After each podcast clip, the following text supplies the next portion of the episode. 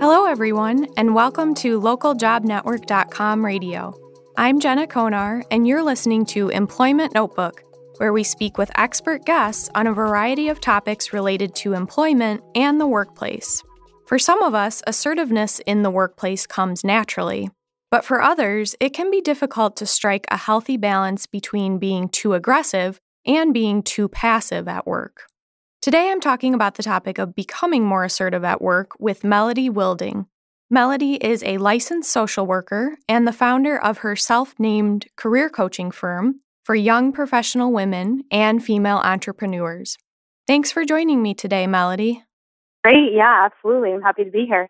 So, today we're talking about uh, specifically your article called How to Be More Assertive at Work Without Being a Jerk. So, I wanted to start off by having you describe how you view a person who is assertive in their career, and specifically how that person is able to balance between being either too aggressive or too passive at work. So, could you describe that for us to start off? I think being assertive, why it is so tricky for people is it's really that middle ground between uh, not being too pushy, but still getting what you want. So it's really someone who is able to find and create win-win situations where they're able to get the outcome and the benefit of what they want in the situation professionally while also still maintaining and hopefully advancing any relationships they have. So it's really that middle ground between being aggressive or being too passive it's really all about speaking up about um, what you want, what you're looking for, uh, asking for a raise or asking for new opportunities without being too demanding. And you had mentioned that, of course, you want to be pursuing new opportunities for yourself and being able to, in the case of asking for a raise, able to get a financial gain from it. But why else would you say that a good sense of assertiveness is really important for your career? Especially today, now more than ever, I, there's more demands on people in the workplace.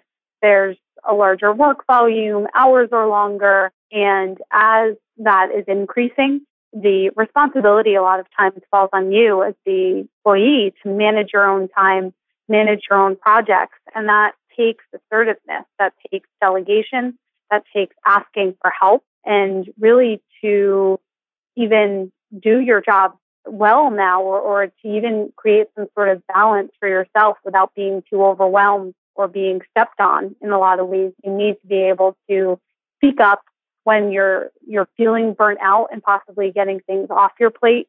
You need to be able to speak out when there's conflict happening uh, that needs to be resolved or something that maybe you don't feel right about, something that may feel off or shady to you. So it's getting increasingly more important today as, as just the workplace gets busier, more competitive, and as communication changes. Mm-hmm. So now more than ever, we have so many different ways of communicating. Things can get misconstrued over email or in person. And so you need to learn how to communicate effectively. And when working with your coworkers, obviously being assertive can help with professional growth and maybe developing better relationships, working relationships with those coworkers. But in your opinion, why are some people hesitant to be that assertive person at work?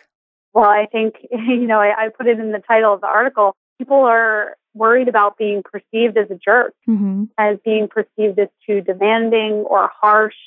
You know, I think, especially if you're dealing with your boss, there is a certain extent where you do have to navigate power dynamics of sometimes you have to do things because your boss is asking you to do it there are certain hierarchies of power. So a lot of times people are also worried about crossing boundaries if they're dealing with their coworkers. They want to keep those people possibly as friends and allies in the office. You don't want to alienate them by being rude or mean or shifting your responsibilities unfairly to them. Mm-hmm. And that's why it's difficult sometimes to walk that very fine line. And I know you have a lot of experience working with female clients in particular. Do you think this assertiveness is maybe more of a problem for women, or is that just kind of a misconception that people have? I think it really does depend on the person mm-hmm. and their personality. I think it also depends on um, the topic matter too. A lot of times we feel more comfortable being assertive about things we feel that might be injustices at the workplace. You know, someone might not be being treated fairly because of their, their gender or color or something like that, versus we may feel a little more uncomfortable being assertive about something that's a gray area with you know having having too much on our plate and asking to delegate it to someone else mm. but I, I do think women you know in certain typically more corporate roles where there are less women around there's definitely some concerns about speaking up i think for women finding friendships and bonding in the workplace is also a concern women are very highly emotionally attuned mm-hmm. so that sort of consciousness and wanting to respect the social dynamics that are happening and maintain those can play into that and make assertiveness much more tricky for women in particular. So, in your article, you described three different situations, whether man or woman, maybe someone who's struggling to be assertive at work. So, I wanted to go through these different situations and talk about the different ways that someone could handle them. And the first situation you had brought up was getting the team behind your plan. So maybe you have mm-hmm. a brilliant idea for a new project or a way to improve your team's work, and your goal is to convince your team to get behind this plan. So I wanted to go through each of the steps the passive, the aggressive, and the assertive employee. How would you say that a passive employee would handle this situation? So, at the core, a passive approach is really characterized by wanting to avoid conflict altogether and the, and the fear of conflict. So really people who are passive in, in this situation in particular, they might just swallow it and agree, mm-hmm. even if they think there's a better way that something could be done. Um, if, let's say, their boss makes the first suggestion, they might just say, okay, whatever you say, rather than speaking up about they might have an idea for how it could be done better. They might also make sort of a criticizing passive remark, like using sarcasm a lot of times is used as a defense mechanism when people are being passive. So mm-hmm. saying, oh, yeah, that's worked every other time, right? Rather than directly addressing uh, their concerns about the idea head on, they'll sort of circumvent it that way by using sarcasm rather than, than confronting it head on. And then on the other end of the spectrum, how would you say that an aggressive employee might handle this? Yeah, so someone who's aggressive would really come in and dominate the conversation. Mm-hmm. And I think we all know people like that who might not let other people get a word in edgewise, might cut people off, might start making demands of specific people in the group and just doling out work when it might not be in their place to assign responsibilities to you. So it's really someone who just has really a disregard and sort of wields their power around as a way of manipulating other people. So then to strike a good balance between the two, not being either too passive or too aggressive, how would an assertive employee handle this situation? The assertive approach is really taking a step back and looking at the situation more objectively. So if someone was to treat the situation assertively, what you might do is present your idea and back it up not just with your feelings about why you think it's a good idea, but actual facts about, you know, maybe some results you've had from the past, possible projected ROI that you have from this, um, using actual data to sort of prove your point and put that on the table, while also then giving others an opportunity to chime in, to comment on that, to provide their own ideas. So you're creating more of a dialogue while mm-hmm. also getting your point and your idea across. All right. Yeah. And I think that's a great way to put it. Maybe a passive person is not getting their point across enough. The aggressive person is pushing it too much, but the assertive person is doing it just right. Mm-hmm, exactly. It's like Goldilocks. Yeah. so then the second situation you talk about in your article, and this is one that probably a lot of people will be interested in, you had mentioned that it's time for a raise, but your boss isn't making any moves. In other words, you believe that it's time for a raise and you believe it's justified. So you set up a time to talk with your boss and ask for the raise, but you get a response. Maybe it's a generic response, such as, well, we're not giving raises at this time, or this isn't the time that we do this. So, how would you say a passive employee would respond to this? This one is such a, I feel like a, a hot topic for so many people. It pushes a lot of buttons because I think it's a really sensitive area because it, it's kind of at that cross section of negotiation and money, which are really tricky topics to begin with. And you want to have a lot of tact when you're going into a conversation like this.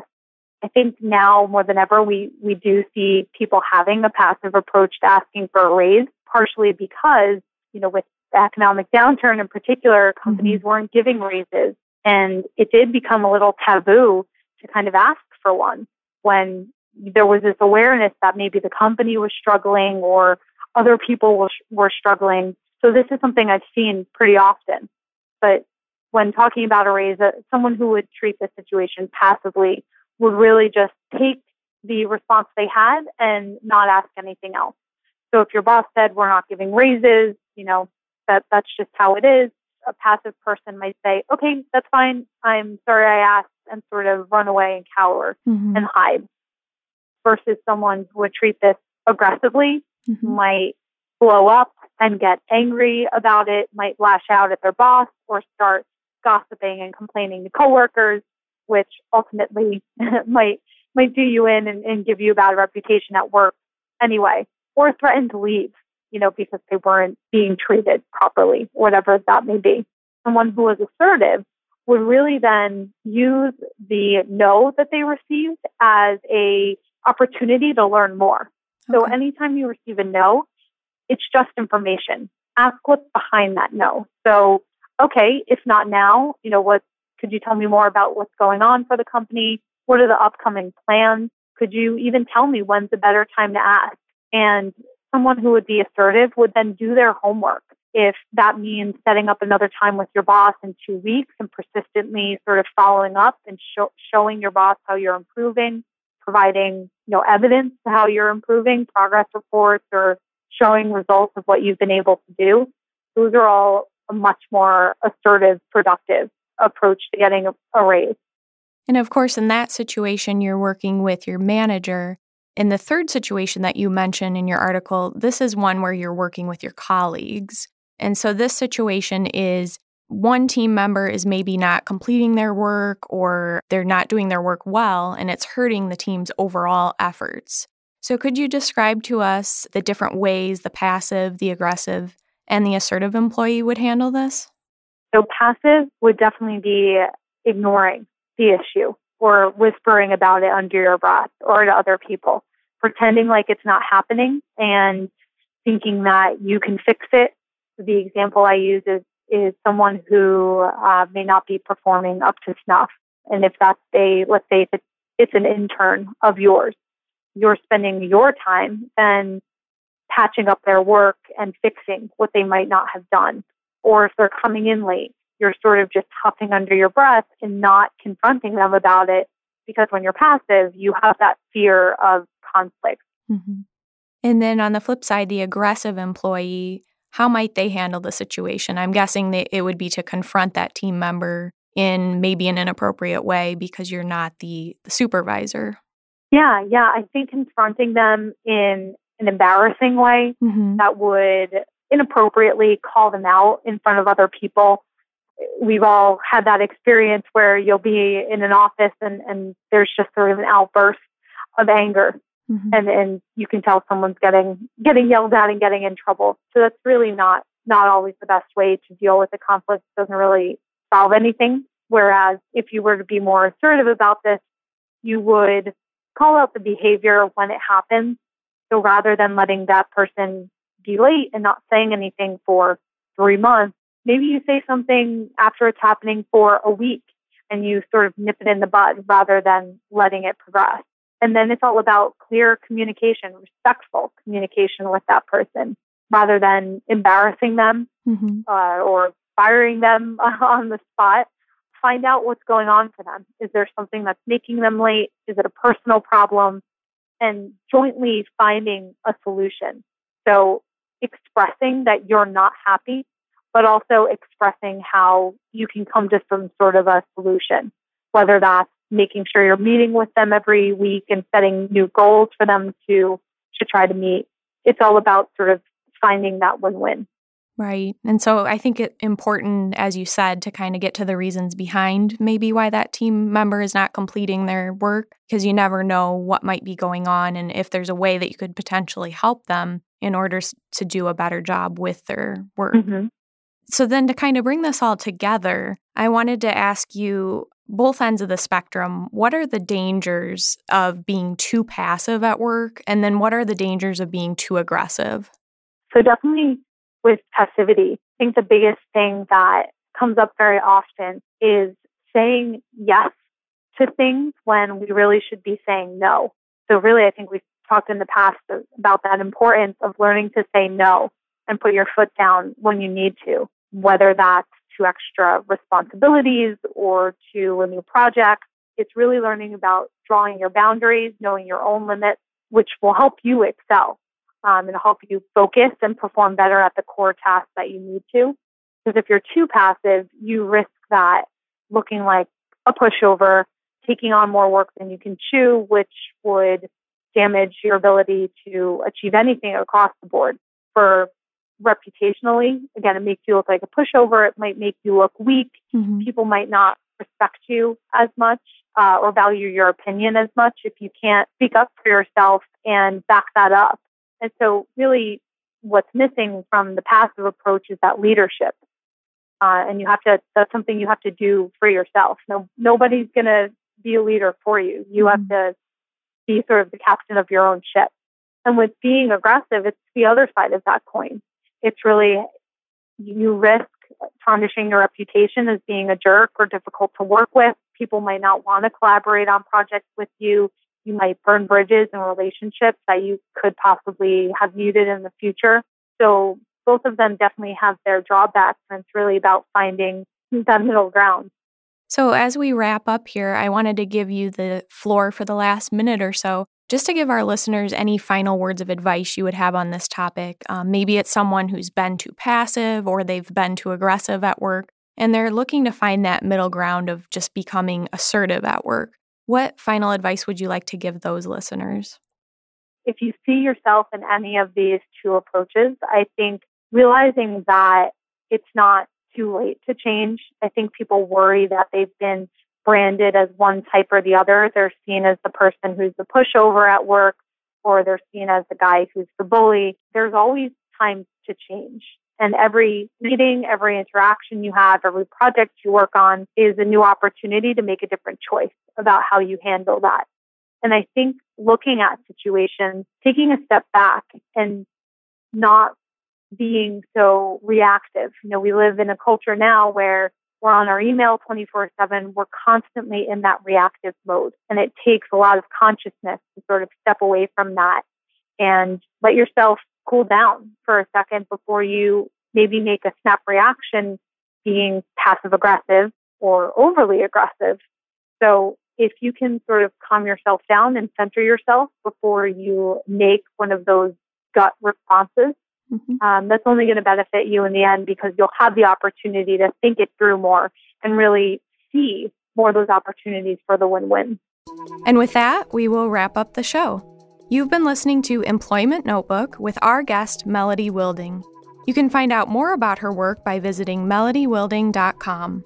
Thanks again for sharing your insight with me today, Melody. Absolutely, it's my pleasure. And as always, we also love to hear from our listeners. Send us your suggestions or feedback to ljnradio at localjobnetwork.com. You can also find us on Twitter under at the LJN. Once again, I'm your host, Jenna Konar, and thanks for joining us.